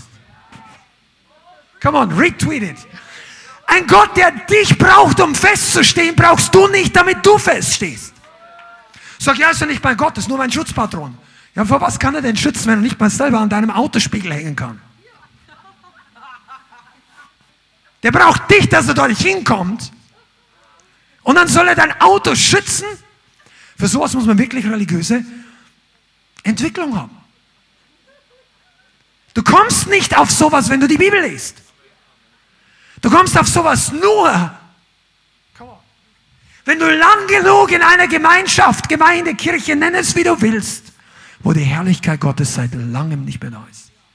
Und dann brauchen sie all diese Talismänner, all diese großen Bilder, all diese langen Teppiche, all diese großen Gewänder oder diese großen Worte und die modernen, der, der, in, in, der alten Kirche haben sie den Talar, in der neuen Kirche haben sie die zerrissenen Hosen oder die Leuchtmaschine oder die Nebelmaschine. Das ist nicht die Schikina-Herrlichkeit, die wird kräftig genebelt. Und ich sage nichts gegen Nebel, weil irgendwann werden wir vielleicht das Ding auch nochmal haben. Aber wir werden garantiert nicht die Herrlichkeit Gottes mit dem ersetzen. Weil es macht keinen Sinn. Du kannst den ganzen Raum eindampfen und trotzdem gehen alle krank nach Hause, wenn die Herrlichkeit Gottes nicht da ist. Und, und ja, wenigstens bin ich aufgebaut und die hüpfen alle. Werde ufts, ufts, oder. Was noch, die Musik setzt sich nicht frei und die Musik macht, die Musik an sich ist auch nicht unbedingt eine Garant für Herrlichkeit. Du kannst, du kannst fünf ein 5 Liter Kanister Salböl über das Keyboard ausgießen, bis es kaputt ist. Und trotzdem wird noch keine Salbung darauf sein, wenn dein Herz nicht gesalbt ist. Und meine Gitarre genauso wenig. Gilt auch für deine Kamera. Äh, Salben hat, es gibt einen Platz im Reich Gottes für solche Dinge. Aber dein Herz muss gesalbt sein. Wie viel Öl tropft denn von deinem Geist auf deinen Fuß? Ja, keine Ahnung, ich bin so trocken. Ja, genau weil du immer draußen stehst, am Vorhof. Opfer, Heiligtum, Allerheiligstes. Ich möchte, Mensch, ich habe das nicht aufgeschrieben. Ich sag's euch. Aber einige von euch, die ihr so Praise macht, die ihr Evangelisten seid und die ihr diesen Tanzkreis, also diesen separierten Platz hier nutzt, um zu tanzen. Einige von euch müsst lernen, nicht nur im Vorhof zu bleiben und manchmal ins Heiligtum reinzuschauen, oh, hier brennt's gut. Sondern du musst wirklich lernen, ins Allerheiligste reinzugehen. Und im Allerheiligsten plötzlich ist Stille. Manchmal, nicht immer. Weil die Bundeslade ist plötzlich, also frag mal den Himmel. aber, aber lernen es, bevor du da hinkommst. Pass mal auf, aber Stille ist manchmal wirklich dran. Bloß es gibt im Leib Christi so viel Entertainment, dass die Leute denken, wir können uns nicht dauernd pushen, Hype, Hype, Hype, muss auch mal wieder ruhig sein. Und dann machen, fahren die Stille runter, sagen, dieser Sound muss jetzt kommen, und dann plötzlich alle, jetzt ist der Heilige Geist da. Und du denkst dir, na, der Sound ist da. Es ist genauso leer wie vorher, nur ist es ruhiger. Weißt du was? Du merkst die Gegenwart Gottes einfach, wenn sie da ist. Der Sound muss sich anpassen dem, was Gott tun will. Und das, ich möchte euch einige herausfordern, tiefer zu gehen. Das, diese Botschaft hat für alle von euch was. Aber tiefer zu gehen in die Intimität, ins Allerheiligste. Wenn du denkst, ja, den Praise, das habe ich. Ich bringe dem Herrn immer mein Opfer. Mein Unterhemd zeugt davon. Du kannst es riechen. Was auch immer. Aber dann komm wirklich auch ins Heiligtum, ins Allerheiligste. Nur als Beispiel.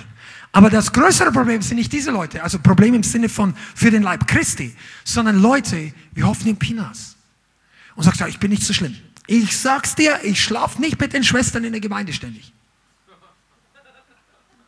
Gott sei Dank. Halleluja.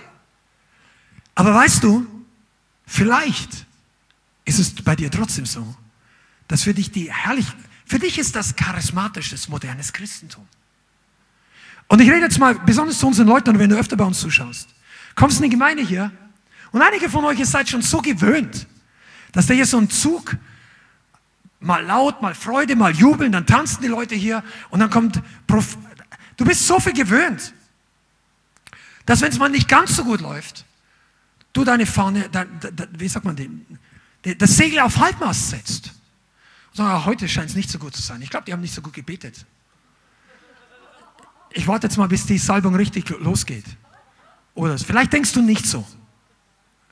Ich mache ein bisschen Witz hier. Seid ihr noch da? Okay. Vielleicht denkst du dir einfach, ja, lass du die Gegenwart Gottes nicht zur Gewohnheit werden. Die Bibel sagt es, nicht Leithaus irgendjemand. Die Bibel sagt es, dass Jesus zu seinen Jüngern sagte, Könige und Propheten haben begehrt zu sehen, was ihr seht und haben es nicht gesehen. Und er redet vom alten Bund und vom neuen Bund. Wir haben beständigen Zugang in die Gegenwart Gottes. Als eine Gemeinde, die gefüllt ist mit dem Heiligen Geist. Und es gibt Millionen von Christen, die so diese Möglichkeit haben. Das ist keine exklusive Truppe. Das ist keine Predigt so und so weiter. Aber ich möchte dir mal was sagen. Die Herrlichkeit ist so einzigartig auf dem Planeten, die findest du nur unter dem echten Volk Gottes. Und die Herrlichkeit ist so machtvoll, dass sie die Leute zieht, die Gott nicht kennen, dass der Feind einen massiven Schlacht- und Kampfzug gegen die Herrlichkeit Gottes aufgefahren hat. Das ist einer der großen Themen heute. Der Kampf gegen die Herrlichkeit. Der unsichtbare Kampf, wo der Feind dieses Wunderbare, das was Gott groß macht, das was dich als Volk Gottes ab, ähm, unterscheidet von allen anderen Religionen, Traditionen, menschlichen Traditionen, von allen Tempeln. Als lebendige, die Herrlichkeit Gottes, Glory. Dass der Teufel das hasst wie fast nichts anderes. Wisst ihr warum? Weil er der Chef der Herrlichkeit war. Luzifer, also noch Anbetungsleiter im Himmel war. Das kannst du rauslesen, teilweise aus Jesaja 14 und Hesekiel 28. Kannst du mal studieren. Als er noch in der Herrlichkeit war, hatte er es alles selber. Und dann wollte er selber angebetet werden. Ihr kennt, er wurde stolz, als Luzifer wurde Satan. Dem Engel des Lichts wurde selber zu einem Gott. Er wollte zu Gott werden, zu jemand, der angebetet wird wie ein Gott. Und Gott hat Rebellion und, und sofort aus dem Himmel entfernt. Ich habe schon mal gesagt, Jesus sagt, mit der Geschwindigkeit eines Blitzes ist er vom Himmel gefallen. Also Gott weiß, diese Sachen aufzuräumen. Deshalb ist heute der Himmel noch der Himmel und die Herrlichkeit noch vor dem Thron Gottes, weil jemand wie Luzifer entfernt wurde. Und deshalb ist heute in mancher Gemeinde und vor allem bei Eli damals die Herrlichkeit gewichen. Weil die Leute, die den Weg Luzifers gegangen sind, toleriert worden sind inmitten der Herrlichkeit. Und deshalb hat eine Gemeinde und eine Leiterschaft immer diese Aufgabe, sicherzustellen, dass Leute erstmal die ganze Nahrung, das Wort Gottes, die Liebe Gottes, die Annahme des Vaters empfangen, aber auch die Überführung und die Buße. Und dann haben sie einen, eine Zeit, wo sie sich entscheiden können. Aber wenn sich einer dauerhaft nicht entscheidet, dem Weg Gottes zu folgen, sondern dem Weg des Vaters der Stolzen, dem Vater der Lügner, dem Menschenmörder von Anfang an, dem Teufel, dem Satan, folgt auf seinem Wegen, dann ist es nicht dran, dass er die Kontrolle über die Gemeinde übernimmt. Und wenn du solche Sünde tolerierst wie Eli im Haus Gottes, dann kommt das, was ein paar Verse später der Fall ist, wo das Gericht Gottes kommt und die Frau von einem seiner Söhne nennt ihr Kind, das sie dort gebiert, Ikabod. Komm mal, wo ist es? Du kannst es dir nochmal raus. Kapitel 4, Vers 21. Die beiden Söhne kommen im Krieg um. Eli fällt links vom Stuhl, als er es hört, bricht sich das Genick. Der war schon alt und er war sehr dick. Und er war blind, geistlich und im Natürlichen.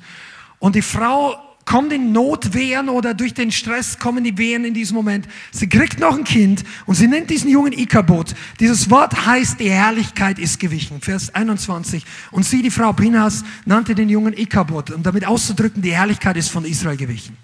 Weil die Lade Gottes weggenommen war und wegen ihres Schwiegervaters und ihres Mannes. Und ich möchte heute was sagen. Es ist kein Zufall, wenn die Herrlichkeit nicht da ist. Es ist nicht eine Frage der Berufung Gottes über einer Gemeinde, wie viel manifestiert ist von der Herrlichkeit Gottes. Es ist nicht eine Frage der, der persönlichen Präferenz. Denn Gott hat alle von uns berufen von Herrlichkeit zu Herrlichkeit. Das klingt schon so, so aus dem Paulusbrief so, so religiös, so geistlich. Hast du in eine komplett andere Schublade gesteckt? Das ist die Glory. Die aus dem Garten Eden. Die Herrlichkeit der Stiftshütte. Die Herrlichkeit von Mose auf dem Berg, als Mose gebetet am Berg Sinai. Zeig mir deine Herrlichkeit. Show me your glory. Die Herrlichkeit, die an, an der Einwand des Tempels kam. Als Sa Salomo mal so richtig seine Schatztruhe, die Staatsfinanzen aufgemacht hat. Wir feiern jetzt wie noch keine Nation vorher. Die, ich glaube, die, allein die, die Schlachtschafe waren 100.000 und dann noch 20.000 Rinder. Und dann hat er Musiker und Sänger und Trompeter aufgestellt und alles nur beste Instrumente und über 100 Trompeter haben gleichzeitig in die Trompete geblasen in einem Ort, der nicht so groß war. Einige von euch denken, wir sind laut. Du, du warst damals nicht dabei. Du wärst dankbar für den Pegel in diesem Gottesdienst. Und dann kam die Herrlichkeit, so dass die Leute nicht mehr stehen konnten. Da steht nicht geschrieben, dass die alle nach vorne umgefallen sind. Steht da nicht. Ja, die sind garantiert alle nach hinten umgefallen. Oder nach vorne. Oder Nein, Gott sagt einfach, die konnten nicht mehr stehen. Da kam die Herrlichkeit. Boom. Tja, die kamen sicherlich durch den Vorhof. Da gab es ja keinen anderen Eingang. So seid ihr da? Die waren im Tempel. Der Tempel hat nur einen Eingang, der Vorhof. Und da gingen die rein und haben ihm den Lob, all Lob gebracht. Und dann kam die, die Wolke der Herrlichkeit Gottes. Und dann hat keiner mehr, da gab es keine Zweifel mehr. Also Zweifel gibt es immer nur draußen. Ja, ich kann nicht glauben. Das Problem ist, dass du am falschen Ort bist. Ja, ich wünschte, ich, mehr, ich könnte mehr glauben. Gehorche Gott und du kannst glauben. Gib ihm das, was ihm gebührt und du wirst glauben können. Ja, ich müsste ihn sehen. Er will dein Herz sehen. Und weil der Feind es weiß, dass wenn er die Herrlichkeit vom Volk Gottes nehmen kann, nimmt er einer der größten Dinge, die es auf der Erde gibt. Denn jetzt, ich komme zum Ende, aber pass mal auf, das wird wirklich so. Im Neuen Testament reden wir nicht mehr von einem großen Tempel aus Stein. Im Neuen Testament sind du und ich, die Gemeinde Gottes, der lebendige Tempel. Lebendige Steine. Gott wohnt in dir. Die Herrlichkeit Gottes wohnt in dir. Und kooperativ für eine Ortsgemeinde. Und wenn du eine andere Gemeinde hast, für deine Gemeinde. Gott möchte wohnen in jeder Ortsgemeinde und sich, ich bin überzeugt, ich bin wirklich überzeugt, so gut wie jede Woche, wenn, wenn keine Katastrophe oder irgendwas dazwischen kommt, so wie Covid oder so, dann er möchte sich jede Woche in seiner Herrlichkeit manifestieren. Und im Übrigen kann er das auch in, in Pandemien.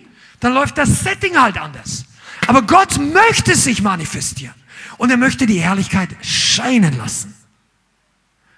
Aber ein Volk, das für, die, für das die Herrlichkeit gleichgültig ist, die wird es nicht erleben. Und der Teufel sagt, come on, du brauchst dieses Zeug alle nicht. Das ist alles für die, die sind die ganz intensiven. Nein, nein, komm wieder runter. Komm mit beiden Füßen auf den Boden. Und das sind die Leute, die, die, schauen, warum dauert der so lang. Das sind Leute, die sich unterhalten im Lobpreis, brauchen dies oder jenes, ihr Handy checken und so weiter. Weißt du was? Wenn für dich das alles nicht, vielleicht bist du auch im Ort, wo der Heilige Geist nicht wirkt. Vielleicht bist du auch, du kennst es noch gar nicht. Vielleicht bist du nicht von neu geboren. Dann Ganz ein anderes Thema. Aber ich spreche jetzt zu Christen. Wenn du Jesus kennst, das Gleiche, was du im Gottesdienst begegnest, wenn der Heilige Geist wirkt, ist die gleiche Person, die auf dem Thron sitzt, wenn du eines Tages in den Himmel einmarschierst. Bloß der Himmel ist riesig. Und allein der Thron Gottes, es gibt Leute, die wurden in den Himmel entrückt, die haben Berichte darüber gegeben. Das dauert manchmal, also je nachdem, wie Gott dich vorwärts bewegt, aber das, das sind, verstehst du, das sind Millionen von Leuten. Die müssen alle hinpassen. Das ist nicht ein Stadion, nicht ein Olympiastadion mit 100.000 Leuten. Das sind hunderte von Stadien. Alle beim Thron Gottes. Und dann gibt es ja noch die Stadt. Und wenn du die Offenbarung mal liest, wie groß Jerusalem ist, dann flippst du komplett aus. In heutige Maßstäbe übersetzen das über 2000 Kilometer mal 2000 Kilometer. Die Stadt. Und dann ist die noch 2000 Kilometer hoch. Und dafür brauchst du einen Heiligen Geist, um das zu verstehen. Aber das ist fantastisch. Die Herrlichkeit. Komm mal, ich muss euch das sagen. Schlag mal auf Kapitel, Offenbarung Kapitel 21. Damit du eigentlich weißt, wo du hingehörst, beziehungsweise wo wir hinkommen sollen. Offenbarung 21, Vers 9. Offenbarung 21, Vers 9.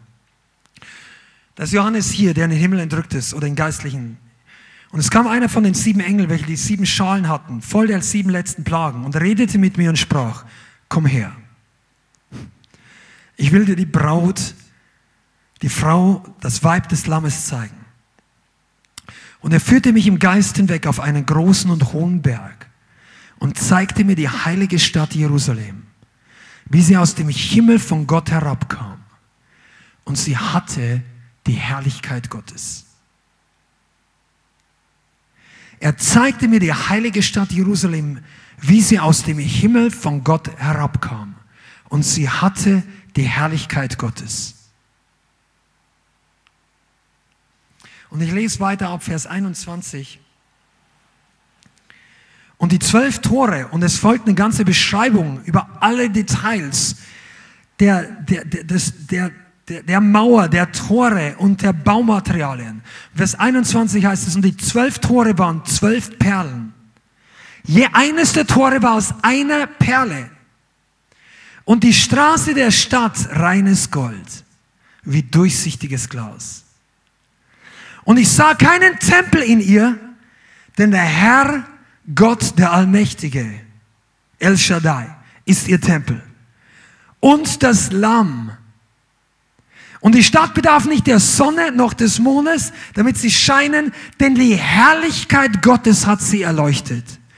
Und ihr Licht oder ihre Lampe ist das Lamm. Und die Nationen werden in ihrem Licht wandeln und die Könige der Erde bringen ihre Herrlichkeit zu ihr.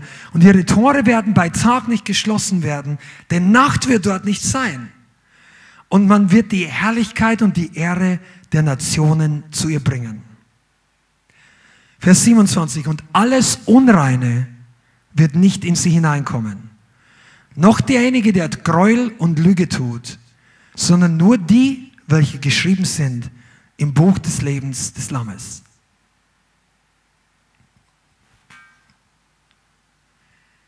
Die Herrlichkeit Gottes ist in der Stadt. Die Stadt ist die Herrlichkeit. Die Stadt ist die Braut. Wer ist die Braut?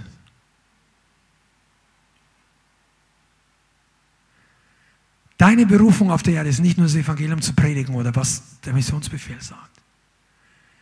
Deine Berufung als Gemeinde, als Teil der Gemeinde, ist die Glory auf Erden zu bringen. Noch bevor du im Himmel ankommst.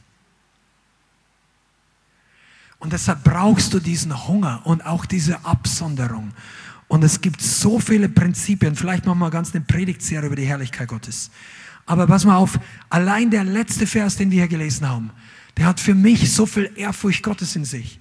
Wo es heißt, und alles Unreine wird nicht in sie hineinkommen. Und natürlich ist die Gemeinde Gottes offen für Sünder, damit Sünder kommen, das Evangelium hören können sich bekehren, die Möglichkeit haben, gereinigt zu werden, geheilt zu werden. und Teil der Braut und des Leibes Christi zu sein. Aber eine Gemeinde, die über lange Zeit Sünde und Unreinheit einfach toleriert, aus Menschenfurcht, so wie Eli seine Söhne nicht ansprechen wollte, vielleicht aus Familiarity, aus Familiengewohnheit, aus Furcht den Ruf zu verlieren, aus Furcht davor schlecht vor der Welt dazustehen. Diese Gemeinde wird die Herrlichkeit Gottes nicht sehen. Aber da die Gemeinde die Herrlichkeit braucht, weil die Bibel sagt, die Nationen werden zu dir kommen, wegen der Herrlichkeit. Da spricht auch Jesaja davon. Wenn aber die Herrlichkeit genommen ist, wenn Gott über eine Gemeinde Ikabot schreibt und die Gemeinde will weiter existieren und nicht Buße tun, dann werden religiöse oder moderne Ersatzbefriedigungen für die Herrlichkeit Gottes installiert. Und dann kommt Entertainment. Dann wird auf die Uhr geschaut, dass das und das nur so und so langweilig, dann wird den Leuten langweilig. Du sagst, wenn Gott gegenwärtig ist, wird niemand langweilig, der offen ist für Gott. Aber wenn den Leuten langweilig wird, sagst du, ja, wir wollen die Leute nicht verlieren, die nicht offen sind für Gott. Glaubst du, du kannst es besser wie Jesus? Hat Jesus irgendwann mal eine Predigt zu Ende gebracht? Sagt, die Jungs, die muss jetzt aufhören. Ich, hätte, ich würde euch gerne noch viel erzählen, aber weißt du, die anderen laufen weg, die müssen zum Mittagessen. Der hat gesagt, wir geben ihnen jetzt was zu essen, weil sie schon drei Tage sitzen sie hier und haben nichts zu essen. Wenn das mal der Fall in deinem Gottesdienst ist, dann mach eine Pause. Lass die Leute nach drei Tagen was essen. Wenn das das Problem wäre. Aber so 45 Minuten, ah, jetzt der, der Bre. Und dann Nachmittag wollen wir ja noch an den See und dies und weißt du, Leute, die verzehrt sind von der Herrlichkeit Gottes, die können auch an den See fahren, kein Thema. Aber die, die, die, die, die brechen doch nicht die Heimsuchung Gottes ab, Mensch.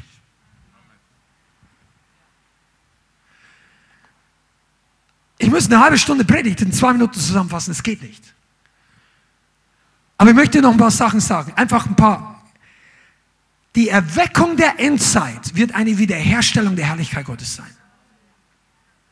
Die Erweckung, die kommt, wird nicht nur Bekehrungen, Zeichen und Wunder. Und ich meine, wenn wir über die Herrlichkeit reden, reden wir das komplette Paket des Neuen Testamentes. Kranke werden geheilt, Dämonen fahren aus, blinde Augen sehen wieder, Tote werden auferweckt. All diese Dinge verherrlichen Gott. Mehr noch als das, was im Gottesdienst passiert, wenn du dich gut fühlst. Amen. Aber es gibt eben doch noch eine andere Komponente.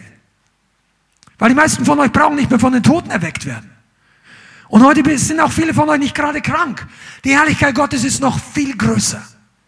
Und du als, ich spreche jetzt geistlich zur Gemeinde. Du als Gemeinde bist berufen, diesen Platz einzunehmen. Sonst fehlt etwas in der Endzeitgemeinde. Du, einige von euch als Diener, ich habe mit manchen Leuten aus unseren Dienstteams Gespräche geführt. Ich sage, so wie diesen Lebensstil, diese Art, wenn du mit diesen Leuten Gemeinschaft hast oder wenn du an diese Orte gehst und das, das mit denen feierst oder religiöse, das, du kannst es machen, ist deine freie Entscheidung, aber in diesem Dienstteam wird das nicht klappen, weil die Herrlichkeit Gottes sowas nicht segnen wird. Und wir brauchen Leute, die ins Heiligtum und Allerheiligste reingehen und wieder rausgehen und den Rest der Gemeinde hineinführen.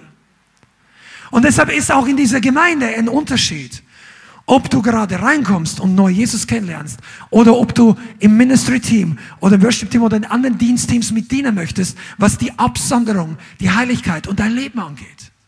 Und alles ist freiwillig. Hier wird niemand gezwungen, es wird auch niemand verurteilt.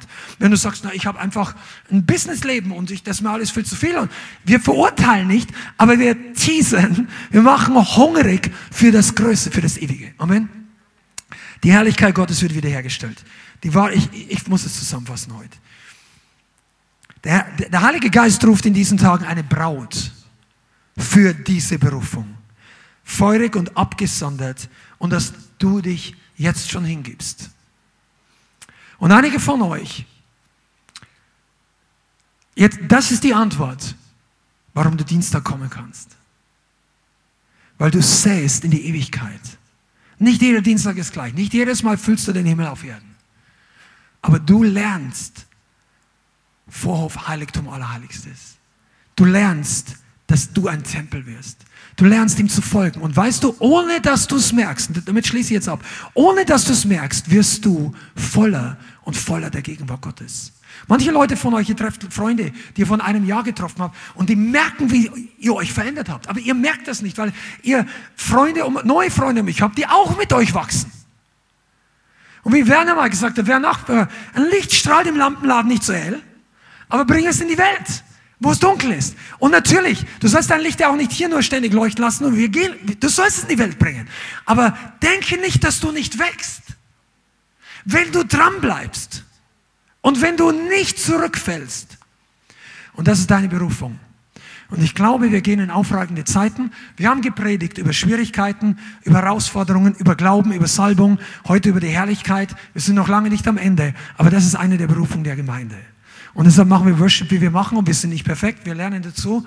Und du bist auch nicht perfekt und du auch nicht. Jeder von uns lernt dazu. Aber ich hoffe, dass dein Herz dafür brennt, dass wir gemeinsam in diesen Weg gehen. Zumindest glaube ich es für diejenigen, die der Herr in diese Gemeinde berufen hat. Amen. Dann lasst uns aufstehen, zusammen beten. Halleluja. Ich möchte alle euch, die ihr online zuschaut, genauso mit reinnehmen. Das ist, wenn wir von der Gemeinde reden, reden wir nicht vom Lighthouse in Frankfurt, die Leute, die hier auf diesen Sesseln sitzen, sondern von der Community, die beginnt sich in viele Städte auszubreiten, geistlich, ein Netzwerk, alle Leute, die heute zuschauen. Und ich möchte, dass ihr, die ihr auch hier seid, diesen Teil unserer des Movements genauso mit reinnehmt, als ihr, die ihr online seid, auch für die beten könnt, die hier mit sind. Und lasst uns jetzt einfach ein paar Sekunden dafür beten, dass die Herrlichkeit sich ausbreitet, sowohl hier als auch bei allen Orten, die sie regelmäßig zuschauen. Halleluja. Vater, wir bitten dich darum, dass deine Salbung dieses Werk tut. Wir können das nicht, sondern du kannst es und du willst es tun. Vater, ich weiß, dass es nicht einfach ist, in, diesem in dieser Welt und in diesem Leben dem Feind zu widerstehen, um ein Tor und eine Tür für die Herrlichkeit Gottes bleiben zu sein. Wir bitten dich für jeden Einzelnen, der heute hier ist, dass du diese Mentalität stärkst und den Hunger und die Absonderung und dass wir lernen als Gemeinde deine Herrlichkeit wieder zu spiegeln dass wir lernen, die Gemeinde äh, hinauszugehen, die Herrlichkeit hinauszutragen und genauso in den geistlichen Kampf zu gehen, um dem Feind zu entreißen, was der Teufel dem Leib Christi gestohlen hat über Jahrhunderte, was die Herrlichkeit Gottes angeht. Vater, wir bitten dich jetzt, dass du uns frei machst von jeder Art von Anklage, Einschüchterung, von dem Geist Isabels, von dem Geist der Verleumdung, dass die, das ganze Volk und die ganze Gemeinde Leithaus in Freiheit vorwärts geht, in die Berufung Gottes hinein und in deine Salbung in Jesu Namen. Vielen Dank fürs Zuhören. Wir hoffen, die Botschaft hat dich inspiriert und weitergebracht. Diese und noch mehr Botschaften findest du auch als Livestream auf unserem YouTube-Channel, zusammen mit Live-Worship und vielen bewegenden Zeugnissen. Wir würden uns freuen, wenn du auch mal in unserem Gottesdienst vorbeischaust. Alle Infos dazu findest du auf unserer Webseite, auf Facebook oder Instagram. Links dazu findest du in der Beschreibung. Schreib uns gerne dein Zeugnis oder dein Gebetsanliegen unter info at lighthouse.center. Tschüss und bis zum nächsten Mal.